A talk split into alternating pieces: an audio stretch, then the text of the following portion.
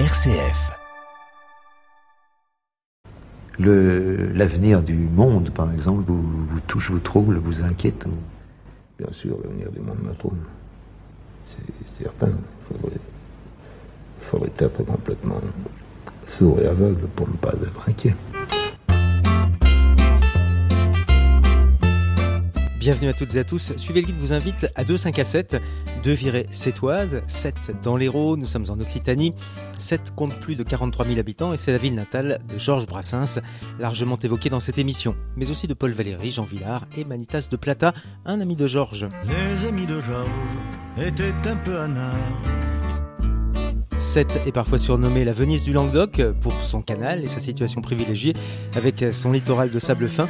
Son port de pêche a permis à Sète de prospérer et en 2016, le port a fêté ses 350 ans. À Sète, on peut choisir d'aller sur les bords de la mer Méditerranée ou de l'étang, l'étang de Thau, le plus grand plan d'eau d'Occitanie, avec une superficie de 7500 hectares.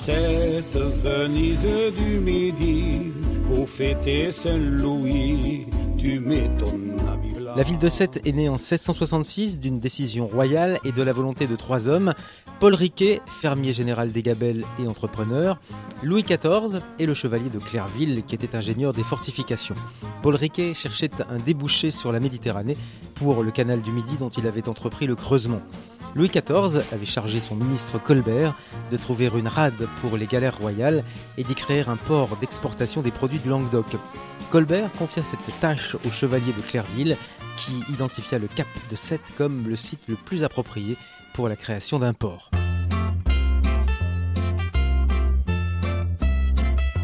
Au cours de ce second Suivez le guide, consacré essentiellement à Brassens, nous parlerons de Georges avec deux de ses amis ou proches, deux Sétois. Le premier est même, pour être précis, à Pointu, natif de la Pointe Courte, petit quartier nord sur l'étang de Thau, Jean Brunelin, Jeannot, qui connut bien Brassens, et davantage encore son meilleur ami sétois, Lolo Spinozzi, incontournable à 7 quand on évoque Brassens, dans le cabanon duquel se réfugiait Georges lors de ses escapades sétoises. Et Jeanne Corporon, fille d'Henri Delpont, l'un des meilleurs amis de Georges, un ami d'enfance. Voyagez les yeux fermés, suivez le guide. D'habitude, il m'embrasse là, mais. Il n'est pas décidé. Là, non Pas tellement, non. Il a peur un peu. Il est cabotin, mais il faut, il choisit son public. Jean, vous avez bien connu Georges. Oui, j'ai bien connu Georges. Aujourd'hui, je me, me- me rends compte que c'est- que c'était une grande chance. Mais à l'époque, ça, ça s'était fait tellement simplement Oui, c'est ça. que dans la mesure où j'étais de 7, je trouvais ça tout à fait normal d'être ami avec Georges. Quoi. Euh, Bon, précisons quand même, vous n'êtes pas du tout de la même génération. hein. oui, oui, non, non. beaucoup on plus jeune. on n'est pas de la même, même génération. On a, on a en gros 20 ans d'écart. Hein. Euh, je- je- Même plus. Georges est né en 21. Alors, je donc vais- vous en 45, ça fait euh, presque ouais, un, quart de 45. siècle. hein. Voilà, je vais, je vais vous expliquer en gros comment je suis devenu ami, euh, ami avec Georges. Moi, à l'époque, j'étais photographe. Dans un certain moment, je travaillais à Paris et je travaillais à Paris Match parce que le patron de Paris Match, c'était Roger Théron, c'est Ouais. un Sétois. C'est le patron mythique hein, de Paris Match. hein. Voilà. Et donc, comme euh, euh, tous les Sétois, ils allaient frapper à la porte de, de Roger, de Roger Théron. Et moi, après avoir galéré un an ou deux à Paris, j'ai réussi à rentrer à Paris Match en allant c'était la, la, la, la Sétoise Connection. Oui, la Station Connection, parce qu'il y avait que des Sétois. Et notamment, il y avait un vieux de la vieille de Paris Match qui était vraiment l'ami de Brassens. Le plus proche, c'était Victor Laville, qui vit encore, il est à 7. Et Victor Laville a, travaillé toute sa vie avec Roger Théron à Paris Match. Moi, je travaillais, je travaillais à Paris Match. Et il m'avait, bon, j'ai fait, j'ai fait mes 68 à Paris et tout. Et il m'avait, il m'avait cantonné à l'Élysée. Et là aussi, j'ai eu la chance de connaître de grands présidents de la République. Je ne dirais pas lesquels. Et je ne dirais pas qui peut avoir le nom de grand et qui peut ne pas avoir le nom de grand. Bah, vous- donc, nous, ne rentrerons pas Ouais, dans ces détails. Mais vous avez donc connu celui qui était grand par la taille déjà Oui, bien, sûr, bien mhm. sûr, bien sûr. Il m'appelait, il m'appelait le Marseillais. Alors je lui disais, mon général, je ne suis pas de Marseille, je suis de 7. Enfin bref, passons. Alors après, ça a été, ça a été Poer à l'intérim. Le chauffeur de Poer, c'était c'était un Sétois, Ah, c'était un nommé Cellier qui était le, le chauffeur de, de, de Poer. Alors quand De Gaulle est, est- est mort, aucun jo- journaliste avait réussi à avoir le dossier que De Gaulle lui avait remis. Et à Paris Match, le, chef, de la photo, Walter Caron, qui est un nom connu, je lui ai dit écoute Walter, moi je vais quand même essayer. Le chauffeur de Poer, c'est un cousin à moi. C'est Maurice Cellier de 7. Je suis allé voir Maurice, j'ai dit Maurice, ton patron, il faudrait qu'il me fasse une petite interview, je fasse quatre photos. Il avait même pas voulu faire aucune photo dans la presse. Et donc, mon cousin Maurice Cellier, il joue à corde sensible, il dit à Napoer, qui était président du Sénat, il lui dit écoutez, mon cousin il débute, là si vous pouvez lui donner un coup de main, effectivement il a accepté. Alors le, ma- le matin je suis allé voir Walter Caron, j'ai dit qu'est-ce que tu veux que je demande à, à, à- à Poer? Il m'a dit écoute, demande-lui qu'il te montre le dossier que lui a remis De Gaulle. Et ça je vous le raconte parce que c'est très rigolo. Donc, je lui fais faire tout ce qui m'a été, été- été demandé. Et à un moment donné, on est dans le grand bureau de l'Élysée. Et je dis au président Poer, je dis, président, j'ai un petit truc à vous demander. Si vous le faisiez, ça me rendrait service.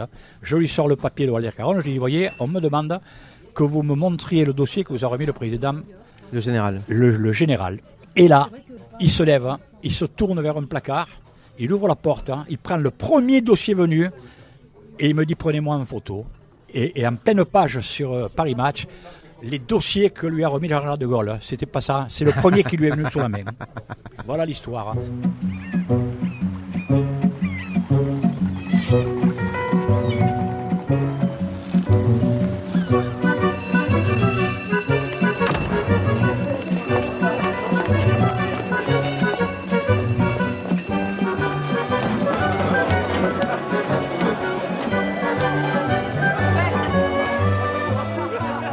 Là, il, est, il, il était passé mai 68, tout ça, les hippies, moi j'étais devenu hippie, j'avais 24 ans, et j'étais tout à fait convaincu au retour à la nature.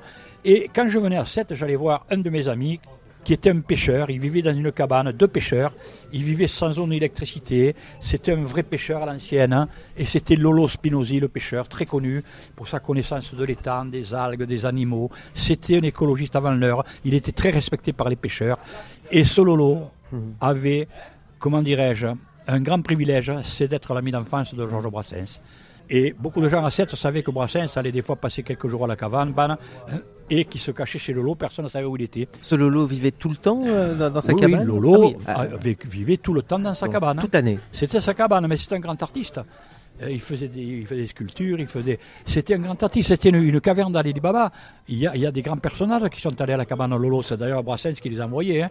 Il y a Salvador Dali qui est venu. Il y a, il y a- il y a Manita était toujours avec nous. Enfin bref, je m'installe chez Lolo, j'habite avec lui. Et du jour au lendemain, Lolo m'a dit Tu vas faire la pêche avec moi. Et moi, je rêvais, puisque quand j'étais dans le métro à Paris, Ouais. je rêvais de l'étang d'auto. Et voilà qu'il m'inscrit sur son lot de pêche, et je fais la pêche. Et un jour, il arrive Brassens. C'est une chose normale, puisque tous les ans, Ouais, il venait il une venait. fois ou deux passer une semaine. Mais moi, j'y étais pas. Et là, j'y étais, j'habite la cabane. Et j'ai vu arriver Brassens. Et Brassens habitait avec moi et Lolo. Et ça s'est reproduit plusieurs fois. Et ça s'est reproduit plusieurs années à la suite. Et Brassens m'appelait chez moi. Il me disait, il y a longtemps que j'ai pas vu Lolo. Moi, je comprenais qu'il fallait que j'amène Lolo à Paris chez Brassens. Alors, j'avais une méhari à l'époque. Et on montait à Paris en méhari. Oui, avec les portes qui hein. faisaient. On mettait deux jours. Et on vivait avec Georges à sa maison à la rue Saint-Antoine-du-Mont. Et puis quand il faisait les, les tréteaux de France sur la côte, on était toujours dans les coulisses avec Lolo. On suivait tout le spectacle avec Lolo, on était toujours là. Donc moi je peux dire, il est mort en 81, j'ai l'impression, c'est ou 81. 81 ou 81, 82, 81.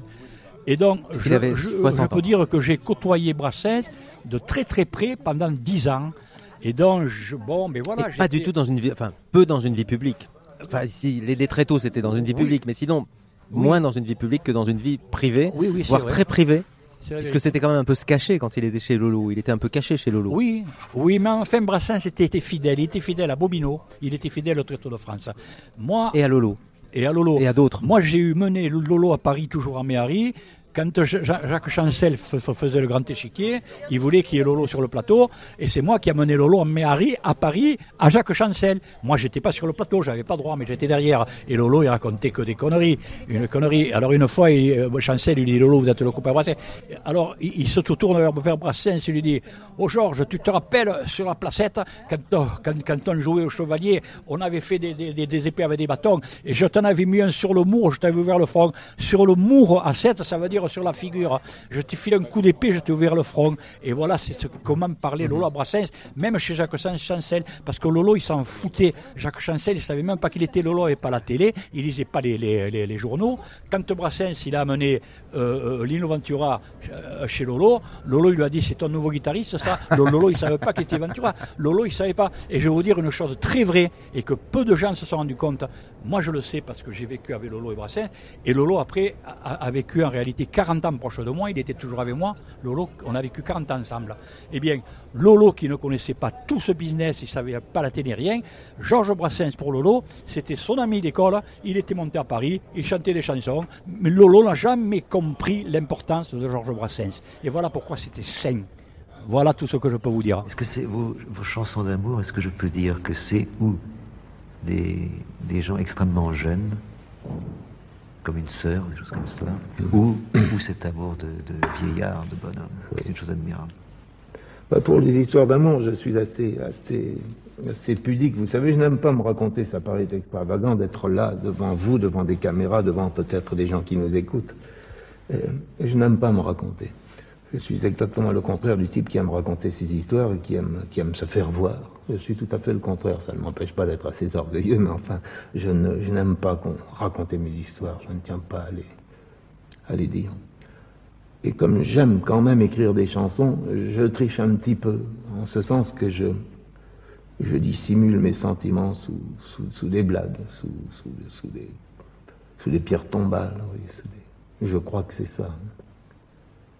Et dans les histoires d'amour, je, suis, je ne parle pas tellement de mes histoires d'amour. Peut-être je fais quelques, quelques allusions à, mes, à, mes, histoires personnelles, mais elles sont voilées, elles sont déformées pour que personne ne les reconnaisse.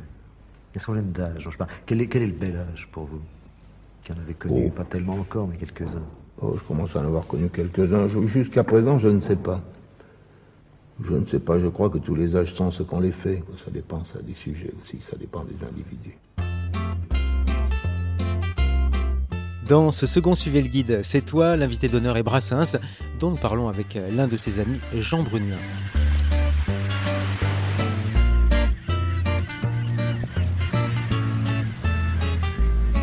Voyagez les yeux fermés, suivez le guide.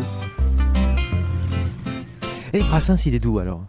Brassens, sa mère fait partie de, de la communauté italienne. Sa mère est née d'Agrosa. Son père est français, son père est Brassens. Hein. Donc euh, son père était quand même, euh, sur certains bouquins de Brassens, il faut faire très attention, on dit que c'est le fils d'un pauvre maçon, c'est faux, son père était entrepreneur de maçonnerie, donc ça n'a rien à voir. Son père est français, sa mère vient de la communauté italienne, c'est une d'Agrosa. Et donc il n'est pas de la pointe courte non, non, non, non, non, non. Brassens est né à la rue Henri Barbuste. Vous pourrez voir sa maison avec, avec la plaque. Dans ces journées, dans ces soirées euh, au cabanon, on parlait de quoi avec Brassens? Il y avait plusieurs sortes, sortes, de discussions. Les discussions qui volaient très haut, c'était quand il y avait ses amis René Fallet, euh, quand il y avait Moustache, quand il y avait euh, celui qui, comment il s'appelait ils étaient trois ou quatre amis très fidèles, c'était toujours les mêmes. Chabrol, Chabrol, Jean-Pierre, le, mmh. Jean-Pierre Chabrol. Alors là, là, là, c'était des discussions relativement élevées. Là, on ne parlait plus ni des shorts ni des gens, on parlait des idées, là, vous voyez. Brassens, en réalité, il parlait assez peu. Il parlait assez peu, mais quand il parlait, les mots, il, pesait une tonne chaque mot, vous voyez. C'était vraiment des mots précis en béton. Mais quand on était entre nous, Lolo, moi et lui à la cabane, non, ça tournait sur 7, les gens de 7, hein. ça tournait la pêche, les poissons. Mmh. Brassens, c'était toujours Il parlait pas du métier, pas de la chanson, pas, de la vie parisienne. Pas du métier, parce que c'était ça n'aurait pas intéressé Lolo. Lolo, ça n'intéressait pas. Lolo, il s'en foutait. Lolo, il n'a jamais compris Brassens. Euh, c'est ça, comme je vous ai dit, son collègue qui jouait de la guitare à Paris. Et, c'est ça qui, était beau. Lolo, c'était une vie près de l'eau, finalement. Euh, c'était une vie au bord de l'eau. Lolo, lui, euh, il vous racontait toutes les plantes de la garrigue, hein. il vous racontait toutes les pierres du chemin, il vous racontait le fond de l'étang. Et là, il était plus fort que tout le monde. Lolo, Lolo, il chassait des canards, il vous faisait tous les bruits de canards, le chant de la femelle, le chant du mâle, le chant des oiseaux, il, ramassait la stade de campagne, il vous faisait la tisane. Là, il était champion du monde, Lolo. Et, Georges aimait bien ces, discussions. Alors Lolo, il avait une pièce à la cabane où il y avait, des, plantes qui pendaient, qui faisaient sécher. Et alors à table, il nous disait que tu as? Tiens, ben, Ah putain, Lolo, j'ai un peu mal au ventre. Ah, je vais te faire la tisane. Pour tout ce qu'on lui disait, il y avait une tisane. Voilà. Et Georges, ça, il aimait bien. Alors, qu'est-ce qu'il aimait? Il aimait, il aimait les, les gros plats, vous voyez. Lolo, il faisait la daube, il aimait la daube. Il aimait la, la charcuterie, le saucisson. Il aimait le whisky. Il buvait quand même un bon whisky, là, tous les soirs. Et je vous dis, il était toujours, toujours dans l'eau. Alors, il chassait avec Lolo, avec le fusil de sous-marin. Et ils allaient, ils allaient à, à Arucaudao, à la nage, là, à, à l'île de, de. C'est Mhm. une petite île au milieu de l'étang. Et les journées se, se passaient comme ça. Et, et moi, de temps en temps, il me disait Allez, descends-moi à 7, on va chez Simone, chez sa sœur. Alors, on allait chez Simone, à la corniche. Et c'est- ce sont vraiment des années où il était déjà très connu, euh, Brassens. C'est- oui. Hein c'est pas, le tout début Ah, non, de. non, non. Là, vraiment, c'était les années où il était très connu. Moi, je l'ai connu en 70. hein. Ouais. mhm. Il était il est mort très, 11 ans plus tard, connu. il était très connu et il allait se Très, ba- très il connu. n'allait pas se balader comme ça à 7 en pleine journée. Non, non. Euh, bon, Brassens, Brassens adorait 7, il y avait pas de problème. Mais il allait, il allait se balader à 7, à 5 ou 6 heures du matin pour pas qu'on l'embête. Et, et comme Donc ça, C'était vraiment un 5 à 7 là. ouais, 5 à 7. Et, et- et- et là, il pouvait se, se balader sur les quais. Il pouvait, sinon, c'était, sinon, c'était infernal. Moi, je peux vous dire, euh, j'étais souvent avec lui. euh, euh, les gens euh, étaient toujours, à, à- Ouais. Toujours à essayer de l'aborder, toujours, voilà. pas sous la gorge à sa propre flèche. D'amoureux l'ont essayé, qui de leur bonheur ont payé ce sacrilège. J'ai l'honneur de ne pas te demander ta main. Ne gravons pas nos noms au bas d'un parchemin. Laissons le champ libre à l'oiseau. Nous serons tous les deux prisonniers sur parole. Vous avez vécu une relation finalement simple, enfin on pourrait dire euh, Oui. euh, il y a un président qui l'a utilisé mais une relation normale. Oui, de relation normale. Et comme, et comme Georges était, comme on dit à 7, brave, il était très brave. Mais brave à 7, on l'emploie souvent. Mais ça a plusieurs consonances. Selon de, la façon qu'on le dit, brave, ça veut dire quelque chose. Mais quand je dis Brassens c'était brave, c'est la consonance de dire qu'il était gentil et que euh, il n'avait jamais de mouvement d'humeur envers quelqu'un qui l'embêtait, voyez. Il avait un côté timide, Brassens. Il avait une petite voix. euh, euh, c'était un gentil, Brassens. Moi, je peux vous le dire. Voilà. Un doux, mais en même temps il était un doux mais Ah oui, physiquement oui, oui, euh, oui, oui, oui, oui, oui, pas de problème. un doux dur alors. Un- oui, mais il était dur dans quoi Il était dur dans ses idées, quand il défendait ses idées, voilà. Mais dans les, les contacts avec les gens, c'était un gentil. Et vous avez bien connu Popchen, donc euh, qui est enterré avec lui. Poupchen, fatalement Poupchen à. Paris, oui. euh, elle s'appelait en réalité Jo Hachmann. Donc elle était allemande. Et, et- et- et il appelait La Chenille. Il, a- il a- il Donc elle avait Chenille. 10 ans de plus que lui. Et elle était plus jeune, elle avait. euh, non, Non, elle euh, était plus vieille, 10 ans que lui, était plus- oui. Elle avait, elle avait 10 ans de Elle est plus que lui. morte 18 ans après lui. Voilà. Et donc elle a 99. été, elle a été ramenée dans, dans le caveau de la famille Brassens, quand même euh, quelques temps après elle, ça s'est pas fait tout de suite. hein. Bon, nous on a été très contents que, que Joa vienne là, parce qu'elle le méritait, parce qu'ils ont, je dirais pas cohabité, parce qu'ils habitaient pas ensemble. Chacun habite un appartement, mais ils ont vécu 40 ans euh, ensemble. C'est- la chanson J'ai l'honneur de pas te demander ta main. hein. Mhm. Mais ils ont été ensemble pendant 40 ans quand Mais même. elle venait à 7 Et avec lui. Poupchen, bon, moi je l'ai connu bien sûr chez Lolo avec Georges. Et puis quand, quand Georges est mort, elle est venue deux ou trois fois par an sur sa tombe. Et là, elle venait nous voir à la cabane où elle allait à l'hôtel de, de la fille de, de Delpont. La fille de Delpont qui est sa filleule. Voilà. Et voilà. Et donc Pu- Poupchen a été rapatriée dans, le, dans, dans- dans- la même tombe que Georges Brassens. Mais je vous dis, quand même assez longtemps après. Un bon petit diable à la fleur. Mais toi, Valérie, non, est un bon petit diable. de l'âge, l'âme légère et l'œil complissant. Et la bouche pleine de joyeux ramages. À la chasse aux papillons. À la saignée de la vu, bilan sa quenouille. Il vit Cendrillon. Il lui Il dit bonjour. bonjour. Que Qu'il y Dieu te ait des défende. ménages. À La chasse aux papillons. Un Et lion on ravi de quitter sa cage et sa robe neuve. et ses chillons. Et ses bras vers les très beaux. Il monte à la chasse aux champignons. Alors là, on vous sollicite euh, régulièrement pour parler de Brassens, mais quand on ne vous sollicite pas pour en, parler, euh, vous y pensez souvent à Brassens? Fatalement, fatalement. Et, non, non seulement moi j'y pense souvent, mais je l'écoute plus qu'avant. Je l'écoute parce que ces, chansons, malgré que je les connaisse par cœur, j'ai un ami là, justement pas loin de, nous, à la Pointe Courte, qui s'appelle Tony Isoire, qui a, qui a très bien connu Brassens et qui lui est un passionné. Lui connaît les 250 chansons par cœur. Moi je les connais par cœur parce que je les ai tellement écoutées, mais des fois j'ai une, faille. Tony, non, Tony n'a pas de faille. Voilà. 250 chansons. Il en reste quelques-unes, hein. d'après Kazani, il en reste euh, quelques-unes. Mais je, je découvre toujours des choses. Et quelle est celle que vous fredonnez le plus souvent? Ah, vraiment, je peux pas vous dire. Dis- disons que j'en ai, y a- il y a des chansons de Brassens qui me touchent plus que d'autres. hein. Et paradoxalement, ce sont des chansons qui n'ont pas été écrites par lui. La plus belle de, de, Brassens, ce sont les oiseaux de passage, pour moi. Parce que ça, me ressemble. Ça parle de moi, là. Barbare terrible qui se mélange pas avec la société. Euh, ce qui viendra de à vous, c'est leur fiante qui vous tomberont sur le nez, tout simplement parce qu'ils volent plus, plus haut que vous. Parce que moi, moi, je suis quand même comme Brassens, je suis assez rebelle, tout en étant inclus dans la société. Ce que Brassens n'était pas tellement. Bon, ben moi je suis par force dans la société, mais, mais j'ai un côté rebelle comme Brassens. Et, et voilà pourquoi on s'entendait très bien.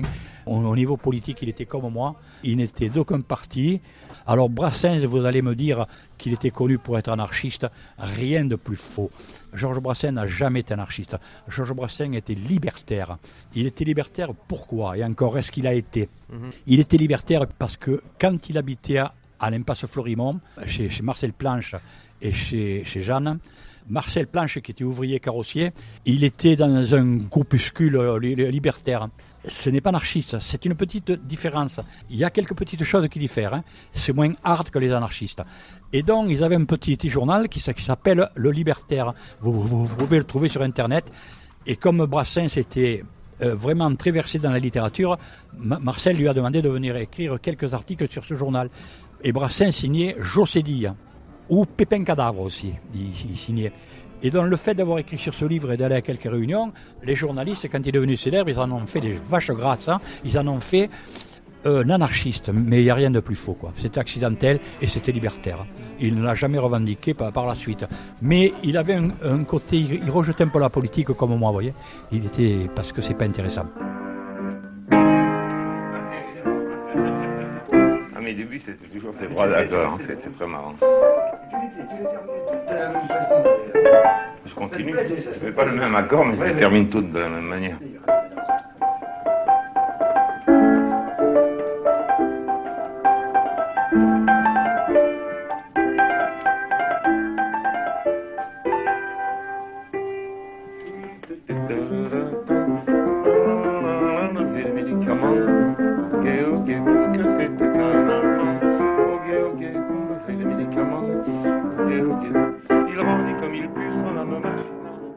Il avait une liberté dans, dans l'écriture, en tout cas, hein, incontestablement, hein, Oui. qui a choqué Oui, à une voilà, certaine époque. Voilà, voilà. Il avait une, une liberté, il n'avait pas la langue de bois. Aujourd'hui, c'est très facile de ne pas l'avoir parce qu'on peut raconter n'importe quoi. Mais à son époque. C'était surtout très très bien écrit. Voilà, voilà. Mais à l'époque, c'était pas facile d'écrire, d'écrire le, le, le, le- le gorille. D'écrire, c'était assez hard à l'époque. Parce qu'il y avait une lecture au second degré aussi. au second même, degré. hein. Mais enfin, le gorille, Et il n'était pas trop au second degré. hein. Et, et Brassens n'avait pas peur. Donc il affrontait la censure. euh, n'était pas trop l'ami de tous ces gens, là, les procureurs, la police, le- le- le- les gendarmes d'ailleurs, les, les- les- le marché de Brive-la-Gaillarde. L'autre fois, je, je regardais la télévision, il y avait une grosse émission sur Brassens. Alors, je vous dis pas que des fois on entend de grosses bêtises. Brassens, au sujet du marché de Brive-la-Gaillarde, ils interviewent de- de- devant la caméra le mec qui a le, le- le bistrot sur la place de Brive-la-Gaillarde. Et le mec, il lui dit, voyez, en face, là, c'est la maison où il habitait. Moi, j'étais mort de rire. Brassens n'a jamais habité à Brive-la-Gaillarde. Alors, vous trouverez des, des bouquins aussi où on vous dit que son père était un pauvre maçon. C'est pas vrai. Son père était entrepreneur de maçonnerie. Alors, C'était un patron. vo- voilà. en toute chose, hein, il y a la belle histoire hein, et il y a l'histoire. hein. Des fois, Et il y a la fois- légende. et la légende, ça c'est supérieur. Moi j'ai la chance d'avoir bien connu tout ça, donc je peux raconter ce que j'ai connu. hein. Alors bon, moi j'étais ami, alors je me disais est-ce que tu es ami, est-ce que tu es pas ami? Ça a duré dix ans quand même. Bon, au début, on partait de la rue Saint-Dumont, allez, ciao, à Lolo. Et, bon, moi, je tendais la main, il me serrait la main, il embrassait ses Lolo. Bon, ça va. Et un jour, je me suis demandé si j'étais vraiment ami avec lui, comme il considérait. Mais il y avait des années qui, étaient passées. Et un jour, en partant de sa maison, j'ai tendu la main, il s'est approché, il m'a- embrassé. J'ai dit, ah, Maintenant, on est amis. là, alors. je suis ami. Voilà. Les amis de Georges étaient un peu anards. Ils marchaient au gros rouge et grattaient leur guitare. Ils semblaient tous issus de la même famille. Timides et paillards et tendres avec les filles. Ils avaient vu la guerre ou étaient nés après et s'étaient retrouvés à Saint-Germain-des-Prés. Et s'il leur arrivait parfois de travailler, personne n'aurait perdu sa vie pour la gagner. Les amis de Georges avaient les cheveux longs. À l'époque, ce n'était pas encore de saison. Ils connaissaient Verlaine, Hugo, François Villon, avant qu'on les enferme dans des micro-sillons. Quittons à présent Jean Brunelin et partons retrouver Jeanne Corporon. Cet après-midi-là, de décembre, la météo n'était pas géniale à 7. Déjà lors de la visite de l'incontournable cimetière marin pour s'arrêter devant les tombes de Charles Péguy et de Jean Villard, il pleuvait. Mais cette pluie s'est transformée en averse de neige, couplée avec un vent fort. Et alors que je me lançais à pied dans l'ascension du Mont Saint-Clair, on n'y voyait plus rien. Heureusement, l'atmosphère était chaleureuse chez Jeanne Corporon, propice à partager des souvenirs de Brassens, ami d'enfance de son papa.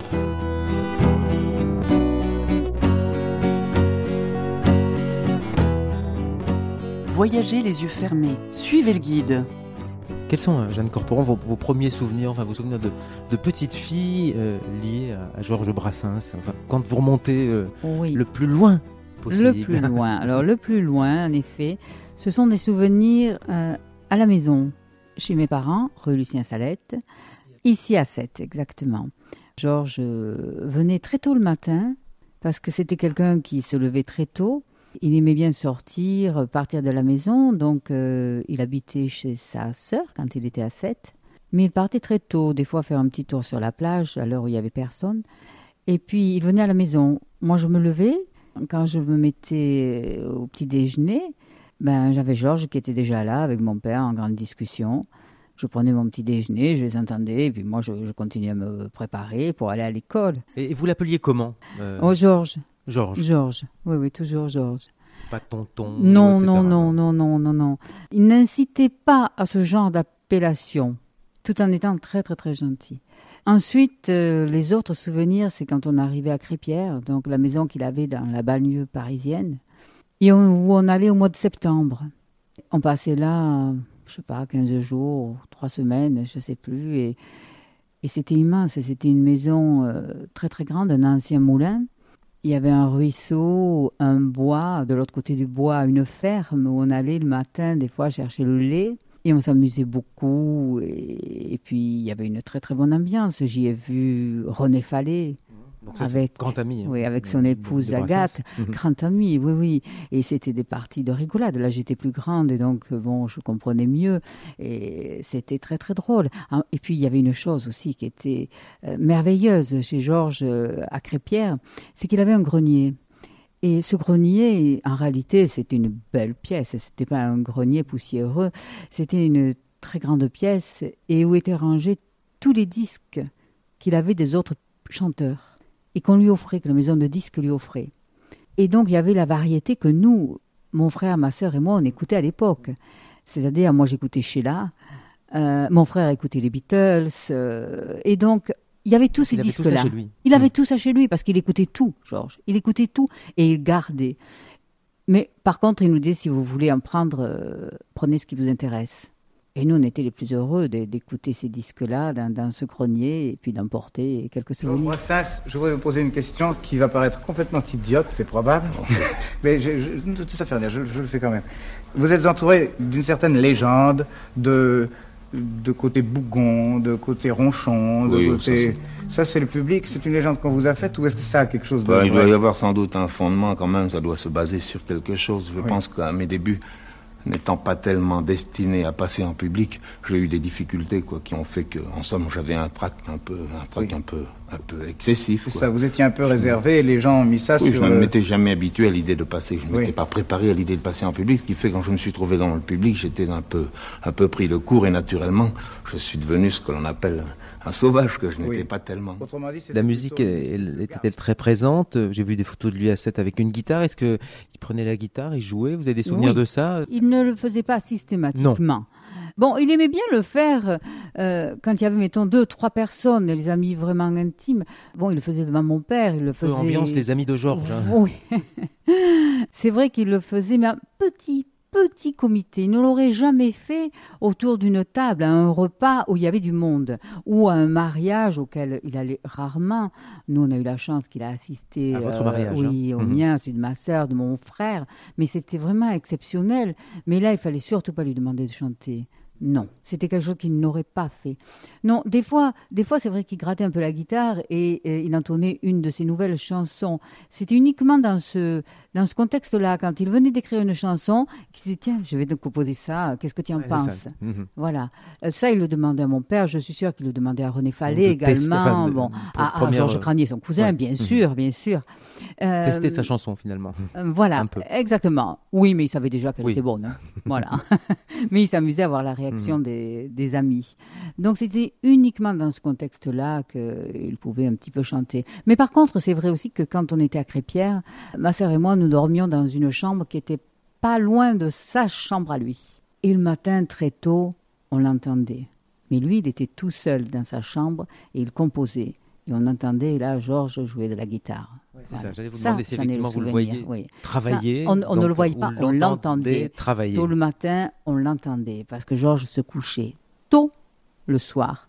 Je le revois, il prenait sa bouteille d'eau pour la nuit, il montait au premier étage et il allait dans sa chambre et euh, il partait vraiment très tôt hein, le soir. Et puis le matin, de bonne heure, à partir de 4-5 heures du matin, il commençait à, gratter la guitare. Et là, on l'entendait. Euh, c'est vrai, on, entendait un petit peu. Il semble bien que la plupart des hommes n'aient pas besoin d'être différents les uns des autres, alors que ce qui est important chez un être auquel, chez un, autre que soi-même, c'est les différences. Ce qui, peut nous, nous plaire dans un autre, c'est qu'il est différent de nous. Il semble que les hommes n'en- aient plus besoin. Mais oh, peut-être même est-ce par accident qu'ils ont, qu'ils ont été différents les uns des autres? Parce qu'ils n'avaient pas les moyens d'être autrement. Dans vos chansons, vous avez l'impression si peu que ce soit de d'apprendre quelque chose peut-être au- à ceux qui vous entendent et de les écarter justement de ces dangers dont nous parlons. Ceux qui ont besoin d'un professeur, comme disait l'autre, ont qu'à ne pas s'en mêler. Non, je ne pense pas apprendre grand-chose à, à quiconque. Je pense par mes chansons arriver à, à faire passer des moments agréables à, à des hommes. Et c'est quand même pas rien, ça.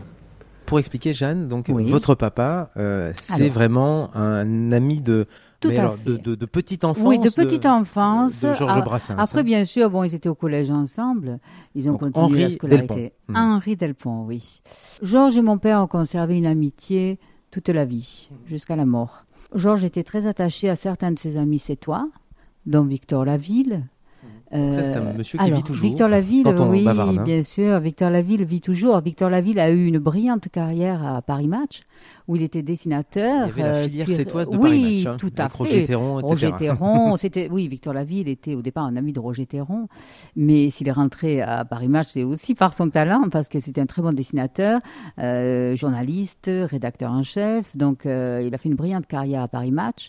Mais la distance physique n'empêchait pas Georges d'être très proche de mon père Henri. Quand on a eu le téléphone dans les années 70, c'est vrai qu'il téléphonait très très souvent. Et puis, puis on se voyait. Il venait, il venait de temps en temps à 7. Nous, on allait régulièrement à Paris et toujours chez lui, bien sûr. Mais est-ce que votre papa vous en parlait en dehors des moments où vous vous Oui. voyez? Il en parlait beaucoup. Enfin, des, des souvenirs de gamins aussi. Ils ont fait un peu les. Euh, ont oui, fait un peu il évoquait 400 quelques les- souvenirs. Il évoquait quelques souvenirs. Oui, quand ils allaient promener dans cette. euh, en plus, c'était des jeunes qui aimaient beaucoup la chanson, le cinéma. Ils étaient dans leur monde, dans leurs rêves. Ils n'avaient qu'une envie, c'était monter à Ah, Paris. montent à Paris. Mhm. Voilà. Donc, c'était ce qui les motivait tous. Et, et votre papa est monté aussi d'ailleurs à un Mon moment papa donné est monté, mais Il est redescendu. Mais il est redescendu parce qu'il avait déjà ma maman dans le cœur et euh, c'était dur l'éloignement pour lui. Tandis que Georges, lui, n'avait pas d'attache de cœur. C'est vrai que sa vie, c'était vraiment euh, la création, enfin, la chanson, ce qu'il écrivait. Et donc, euh, tout cela avait pris le pas sur le matériel. Et il arrivait à se passer de tout s'il arrivait à écrire. Jeanne, la Jeanne, son auberge est ouverte aux gens sans feu ni lieu. On pourrait l'appeler l'auberge du bon Dieu, s'il n'en existait déjà une. La dernière où l'on peut entrer sans frapper, sans montrer patte blanche. Jeanne, précisons Jeanne, bah, votre prénom Jeanne, c'est un prénom très brassens. Hein Oui, tout à fait. Je sais Donc, pas si on dit brassinsien, mais en tout cas, je ne sais pas ce qu'on peut dire, mais c'est vrai que ma marraine étant Jeanne, la Jeanne, à qui Georges rend hommage dans ses chansons et qui a été euh, très présente dans, dans sa vie, qui a été très très importante. Jeanne, c'est l'impasse Florimond. Voilà, Georges donc, a- au 30 ans de départ à Paris a été, oui, a été accueilli par sa tante, et puis donc c'est Jeanne qui a pris le relais.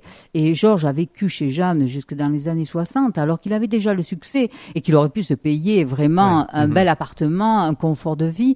Mais il était bien, il était détaché, comme je dis, des, des contingences matérielles. Et puis il y avait Jeanne. Jeanne, il y a, il y a eu il y avait un attachement très fort pour Jeanne. Et puis c'était une, une femme, une maîtresse euh, femme euh, qui tenait son monde.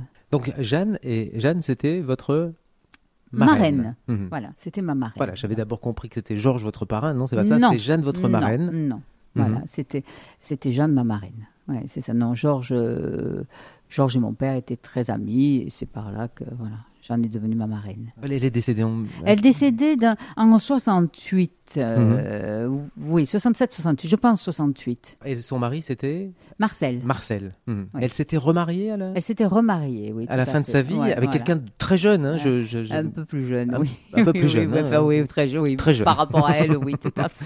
Oui, vous, vous gardez quel souvenir Donc une femme de, caractère? Oui, une femme de caractère, voilà. Mais je l'ai très peu Oui, connue. très peu connue, je me Très doute peu bien. connue, très très peu connue. Vous avez bien davantage connu euh, Pupchen. Hein Oh, ben Hmm. bien sûr, oui, oui. Bien sûr, Pupchen, je l'ai, je l'ai beaucoup fréquenté, donc du temps de Georges. Et puis quand, quand Georges est décédé, mon père était mort un an avant. Et Pupchen, c'est ça, ils sont euh, partis, oui, euh, ils sont partis, ils ont été euh, malades ensemble, c'est curieux, le- le- le- les hasards de la vie. Donc quand Georges est mort, Pupchen re- revenait régulièrement à Sète. Et c'est vrai qu'elle logeait ou chez Victor ou chez moi tout le temps. On était très liés. Elle, vous la verrez après la mort de Georges Oui. Brassens, effectivement. Et elle, elle était, alors vous parliez de, de caractère, euh, tempérament fort, euh, caractère pour Jeanne. Et elle était comment, euh, Elle Alors. qui avait donc euh, 9 ans hein, de, de- Oui. de plus que, que- que Georges Brassens. C'était une femme de caractère également, Aussi. mais qui savait. Elle qui était née en Estonie. Oui, oui, oui. Et elle a gardé toujours son petit accent. Elle avait vraiment su trouver sa place auprès de Georges, ce qui n'était pas facile. Et il y avait entre eux un fonctionnement vraiment parfait. Ils ne vivaient pas ensemble, puisque, bon, Georges n'était pas pour le mariage, mais finalement, euh, Pupchen était bien comme ça aussi, parce qu'elle avait sa petite vie indépendante, c'était une femme très indépendante. Et elle aimait aller au cinéma l'après-midi, voir, voir des amis. Alors qu'avec Georges, elle ne pouvait pas sortir dans Paris, c'était pas possible. Donc cette indépendance lui allait très très bien. Ils passaient des week-ends ensemble, les vacances. Quand on était à Crépierre, Pupchen était toujours là. En plus, c'était quelqu'un qui ne cuisinait pas, Pupchen, donc c'était pas la maîtresse de maison, par contre, idéale. elle avait d'autres qualités. Mais Georges n'était pas attaché à tout cela. Mais Jeanne, la ne s'en soucie pas plus que de Colin tampon. Être mère de trois poules piquées, à quoi bon quand elle est mère universelle, quand tous les enfants de la terre, de la mer et du ciel sont à elle.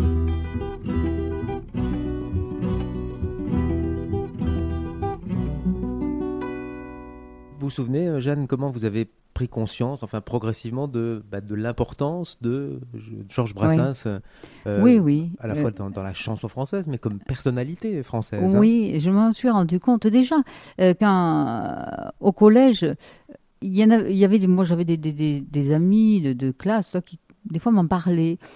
Je n'accordais pas plus d'importance, mais on commençait quand même à m'en parler quand on a euh, 13 ans, 14 ans. Et puis j'ai vu un soir un tour de chant à la télé. Alors évidemment, mes parents l'ont regardé. Et je, je l'ai regardé. Et là, là, je me suis rendu compte. Et ça m'a fait drôle. Quelque temps après, au collège, euh, on a eu un texte à apprendre, à travailler. Pauvre Martin a travaillé donc dans, en français. Et là, tout d'un coup, j'ai j'ai réalisé. Mais ça n'a jamais changé. mais- mais- Non, bien sûr. Voilà, ma relation. Mais c'est vrai que j'ai réalisé quand même que j'avais beaucoup de chance. Ouais, Parce que, bon, beaucoup de Sétois connaissaient Brassens, enfin de près, de loin, ou pas tant que ça finalement? Pas tant que ça, Mhm. finalement. Pas tant que ça. Bien sûr, on le voyait passer. En plus, quand il arrivait avec sa déesse noire, on le reconnaissait. Euh, il avait un physique très reconnaissable. Mais euh, il ne se promenait pas tellement dans la rue. Alors, bien sûr, des gens l'ont connu quand il était jeune. Mais quand il était jeune, c'était un jeune comme un autre. Pas- on n'y accordait pas plus d'importance euh, qu'à un autre. Voilà. Et, Donc, quand il, et il est parti tôt. Très connu, quand il revenait ici, et il revenait quand il était très connu, bah là, il était plus discret. Il était Euh, très il y avait donc le copain Lolo. euh, Oui, bien sûr. Voilà. Mais donc, Mhm. il avait son circuit de copains. C'est ça. Voilà, Lolo. euh, Donc, Victor Laville habitait Paris à l'époque, donc il ne le côtoyait pas. Parce que c'est vrai qu'il avait les amis de Sète et les amis de Paris. Bon, Victor Laville faisait partie des amis de Sète, mais il a habité Paris comme Georges. Mais après, Georges s'était fait un groupe d'amis sur Paris, par son métier. Mais qui étaient devenus, pour certains, de vrais amis. Comme par exemple René Fallet, Voilà, Lino Ventura. Là, c'était des vrais. Mhm, oui. Après, il y en a eu d'autres qui gravitaient autour, Mhm. mais Georges savait très bien faire euh, la distinction, qui étaient les proches. Même s'il euh, semblait les considérer comme des amis, on savait, il nous en parlait, on savait très bien qu'il voyait clair. C'est ça. Voilà, il était très lucide. En plus, on est sur le Mont Clair, donc euh, on voit encore plus clair ici. Enfin, le Mont Saint-Clair. Ah, Saint-Clair, pardon. Voilà. Mais euh, après, il, il a toujours eu ses amis de Sète. Ses amis de Sète, euh, il y en avait quelques-uns. Il y avait Lolo. Bon, il y avait mon père, bien sûr. Il y avait bien sûr Granier, Cocotte, euh, le cousin, là, euh, éternel. Euh, Jeannot Brunelin, bien sûr. Mais Jeannot, lui, est parti, a, a beaucoup travaillé sur l'extérieur, l'étranger, il a beaucoup voyagé. il a- Donc, il n'était pas tout le temps là. Il allait le voir même à Paris, vous voyez, mais il n'était pas tout le temps à Sète. Mais quand, quand Georges venait, il avait son circuit, c'était bon mon père, euh, Lolo, et voilà. Et puis bon Batista également, Eric Batista. Qui lui est resté très proche de lui jusqu'à la fin, fin. Oui, oui. Vraiment. Et, et sa, et sa sœur aussi euh, Oui, sa Sa sœur, bien son- sûr, euh, sa sœur, son son, mari. son mari, son fils, Serge, le neveu, le- donc, euh, qui et qui, l'héritier, est- hein. qui gère donc tout, tout, tout, tout ça, tous les biens. Prince des monts en l'air et de la cambriole, toi qui eus le bon goût de choisir ma maison, cependant que je colportais mes gaudrioles, en ton honneur j'ai composé cette chanson. Sache que j'apprécie à sa valeur le geste qui te fit bien fermer la porte en repartant, de peur que des rôdeurs n'emportassent le reste. Les voleurs comme il faut, c'est rare de ce temps. Suite et fin de ce second 5 à 7 avec des amis de Georges, Jeanne Corporon est la fille d'Henri Delpont, l'un des quelques amis très proches et d'enfance de Brassens. Voyagez les yeux fermés. Suivez le guide.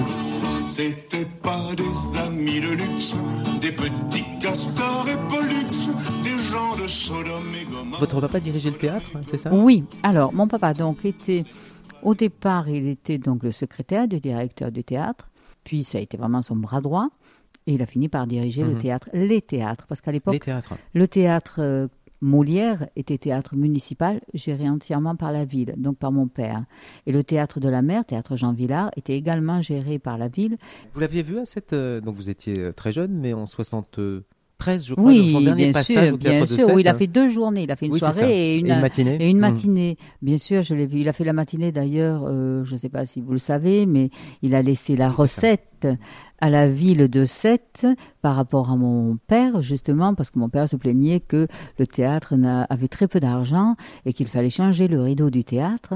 Et donc, euh, Georges a laissé sa recette pour qu'on puisse changer le rideau du théâtre. Ah, Ce qui a été fait. Et en 73, c'est donc son dernier passage sur scène son dernier à Sète. pas- hein. à Sète, oui, Mhm. c'est son dernier passage. Il a bien connu Jean Villard aussi, votre papa? Euh, il l'a connu. Il l'a Bien, connu. non. C'était pas pareil. Enfin, la- Non. la- je veux dire, c'est- Sète par rapport à ses enfants euh, célèbres, disons. euh. Non. Bah, Henri Colpi.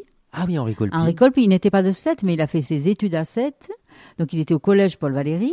Là, il a bien connu mon papa et Georges. Ça, oui. Euh, de célèbres, il y a eu Pierre-Jean Bayard. Mhm. Là aussi, bon. euh, Donc là, on est dans les cabarets. Ah enfin, oui, les cabaret. chans- mon, père l'a bien bien connu, Jean- Pierre-Jean Vaillard. Et vous êtes comédienne alors euh, oui, vous je suis comédienne. J'ai, c'est vrai que mon père euh, rêvait de, de, de, de jouer la comédie, et moi, ben, j'ai eu la chance de pouvoir le faire. Donc, euh, je fais du théâtre et, et puis j'ai eu quelques rôles dans Voilà, des films. dans des films euh, Abdelatif notamment. Kechiche, Mhm. ça a été une magnifique expérience d'ailleurs. Dans euh, La Graine et le Mulet tournée oui, à 7. Tournée à 7, euh, où je joue une banquière. Oui. Mhm. Mais alors, et, et tourné dans ce fameux téléfilm sur euh, Brassens, Brassens, oui. et notamment la, la jeunesse hein, de, de Oui, tout à fait. C'était la hein. jeunesse, puisque c'est jusqu'au début de, de, de- à Patachou. Voilà, Oui, ça c'est ça. s'arrête à Mhm. Patachou. Euh, donc c'est un téléfilm qui a été tourné par Gérard Marx. Avec Stéphane Rideau dans le oui, rôle de qui est excellent, Mhm. excellent.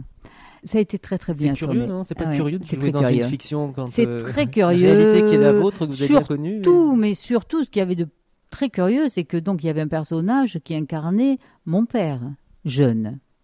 Et alors, fait du hasard extraordinaire, ils ont pris un comédien qui lui ressemblait comme deux gouttes d'eau. Ah oui. Donc vous voilà face à votre père. Voilà, exactement. Et ça, c'était très curieux de, de jouer euh, quelque chose euh, où il y avait mon père au milieu. Voilà. Puis c'était bien de faire la, la vie de, de Georges. Alors, Brassens? Il s'est attaqué un plus petit, ça je supporte pas. Ça m'intéresse pas, tes histoires. Moi, ce qui m'intéresse, c'est ton carnet. Nul, nul, nul et nul. Pas J, monsieur. Vas-y, c'est ça. Prends-moi pour une bille en plus. T'as quel âge? 18. 18 ans. Et c'est quoi ton avenir? Un pauvre type? Un raté? Ou un mec qui prend son avenir en main? Je te demande même pas de bosser. Mais juste de te bouger un peu, bon sang. Tu vaux tellement mieux que ça. Je suis désolé, monsieur Bonafé, mais dès qu'on m'impose un truc, j'ai plus envie de le faire. Ah ouais? Et si la plus belle fille du monde te disait embrasse-moi, tu lui répondrais je suis désolé, je peux pas, j'aime pas qu'on me donne des ordres François Villon. Un beau voyou qui avait du talent, lui. Alors, euh, je t'en donne pas de le lire. Je te le conseille vivement. La, la mort de Georges Brassens, ça a été euh, euh, un, un- un choc immense à 7 C'était attendu. C'était attendu. De toute façon, on malade, savait qu'il mais- était malade. Mhm. On savait qu'il était malade. Moi, je savais qu'il était vraiment très très mal. Euh, quand mon père était malade un an plus tôt, surtout quand mon père est mort, quand, quand mon père était malade, il téléphonait tous les jours pour savoir où il en était.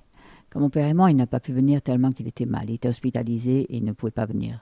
Donc, euh, c'est vrai qu'on s'y attendait. Mais on a beau toujours s'y attendre, c'est c'est un coup dur. C'est c'est une grande perte, Georges Brassens. Pas que pour la ville.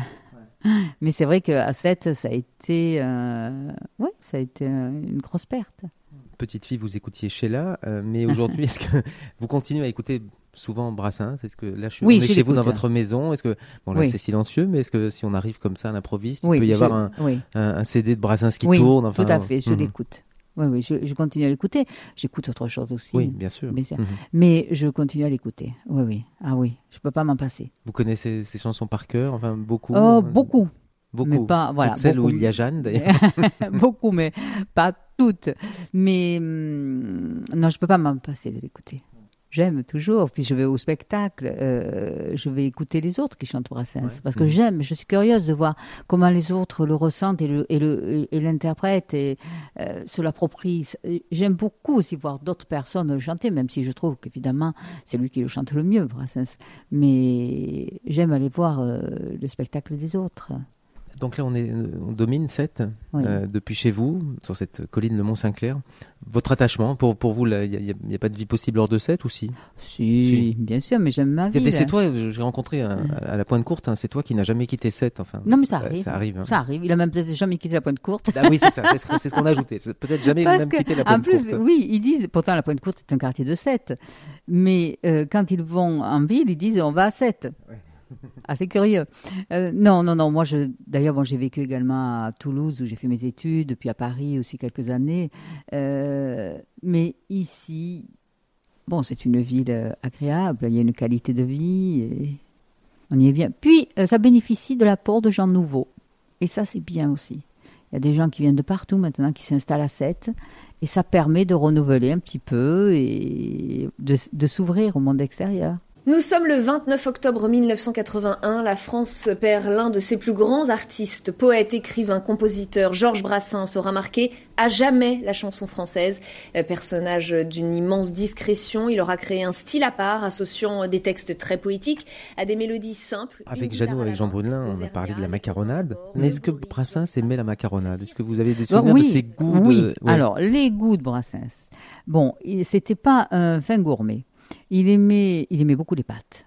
D'ailleurs, avec Lino Ventura, il se faisait Ah ouais, des plats de lui, pâtes. c'était un spécialiste de la Ah cuisine des ouais, pâtes, ouais, ouais, il aimait les, plats, les pâtes. Après, c'était quelqu'un qui mangeait vraiment... euh, il mangeait du saucisson avec du pain, du fromage. Enfin, euh, voilà, Ouais, il aimait bien simple. ça. Très, très simple. Très, très simple. Il faisait pas de, de, de, de la cuisine des repas euh, un point très, très important, c'est vrai. Mais il aimait beaucoup les pâtes. Voilà, il aimait la cuisine simple, traditionnelle, qu'il mangeait chez lui. Il était d'origine italienne, alors quand même les pâtes, euh, c'est important. mm, incontournable. oui, bien mm. sûr. oui. Mais j'ai souvenir, par exemple, quand euh, on partait en tournée avec lui, euh, le soir, on se retrouvait, on n'allait pas tout le temps au restaurant. Des fois, on mangeait dans la, dans la caravane euh, qu'il y avait à côté, et on mangeait du, du pain avec du, du saucisson, euh, ouais, du fromage. voilà. Des fois, on allait au restaurant, mais c'était pas ce qu'il appréciait le plus. Non, non. Ouais, c'était plutôt les personnes avec qui Oui, était, voilà, voilà, on restait là dans la Mhm. caravane et on mangeait du, du- du pain avec du saucisson. euh, oui, oui. qui aurait cru que Brassens euh, se nourrissait comme ça après un tour de champ Bah Vous oui. avez suivi un peu les, les tournées, Oui, c'est ça oui, ça nous Ouais. est arrivé, Mhm. oui, oui, de suivre. C'était très, très, très, bien. Et aussi. de voir aussi les relations avec le public et Mm. une véritable dévotion, je suppose. Oui, et puis quand il avait fini son tour de chant, qui était très fatigant, parce que quand même il faut rester euh, sur scène euh, pendant euh, presque deux heures, euh, le pied sur une chaise, dans cette position, comme ça, immobile, euh, eh bien, il avait toujours un moment avec son public. Il dédicaçait. Ce sont des choses qui se font un petit peu moins maintenant, mais lui, il respectait la, la tradition et ça lui faisait plaisir d'aller, de voir son public. J'en demande pardon par avance à Jésus si l'ombre de ma croix s'y couche un peu dessus pour un petit bonheur Pauvre roi Pharaon, pauvre Napoléon, pauvre grand disparu gisant au Panthéon, pauvre cendre de conséquences.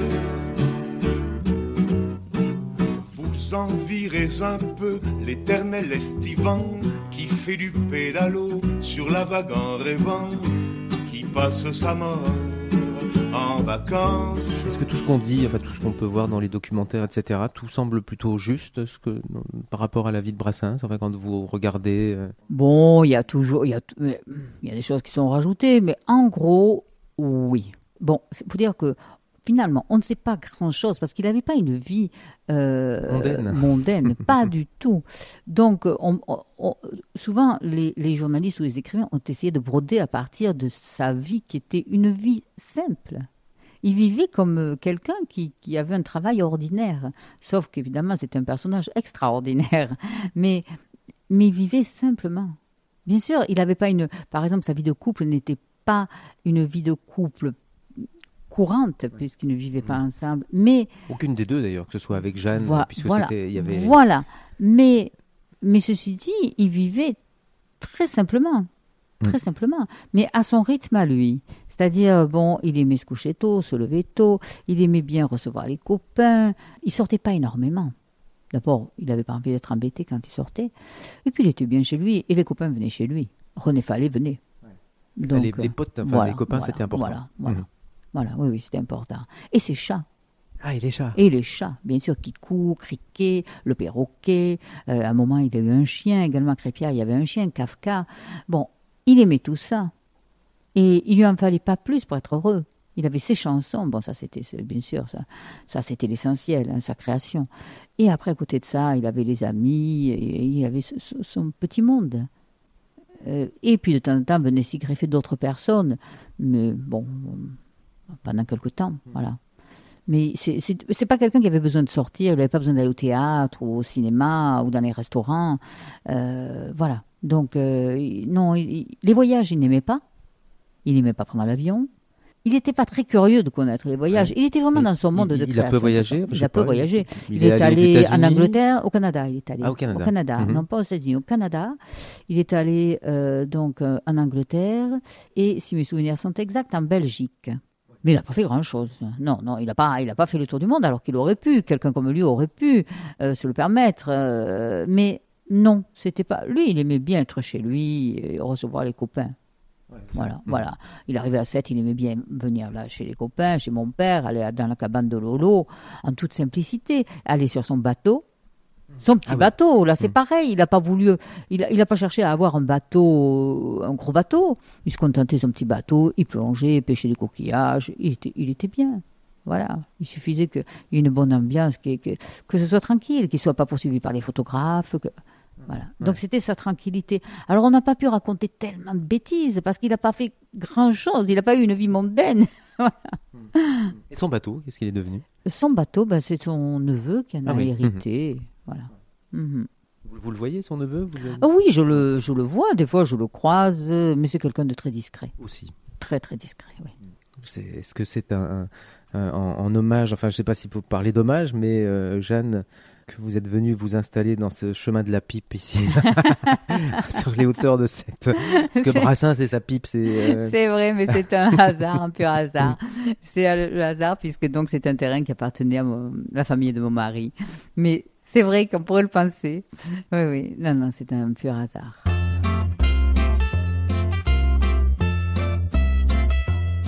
Fin de ce second 5 à 7 consacré à Brassens avec deux amis de Georges. Grand merci Jeanne Corporon et Jean Brune. Suivez le guide a été préparé avec la complicité de Marie-France Parra, chargée des relations presse à l'Office de tourisme de Sète. Réalisation Roman Feocchio.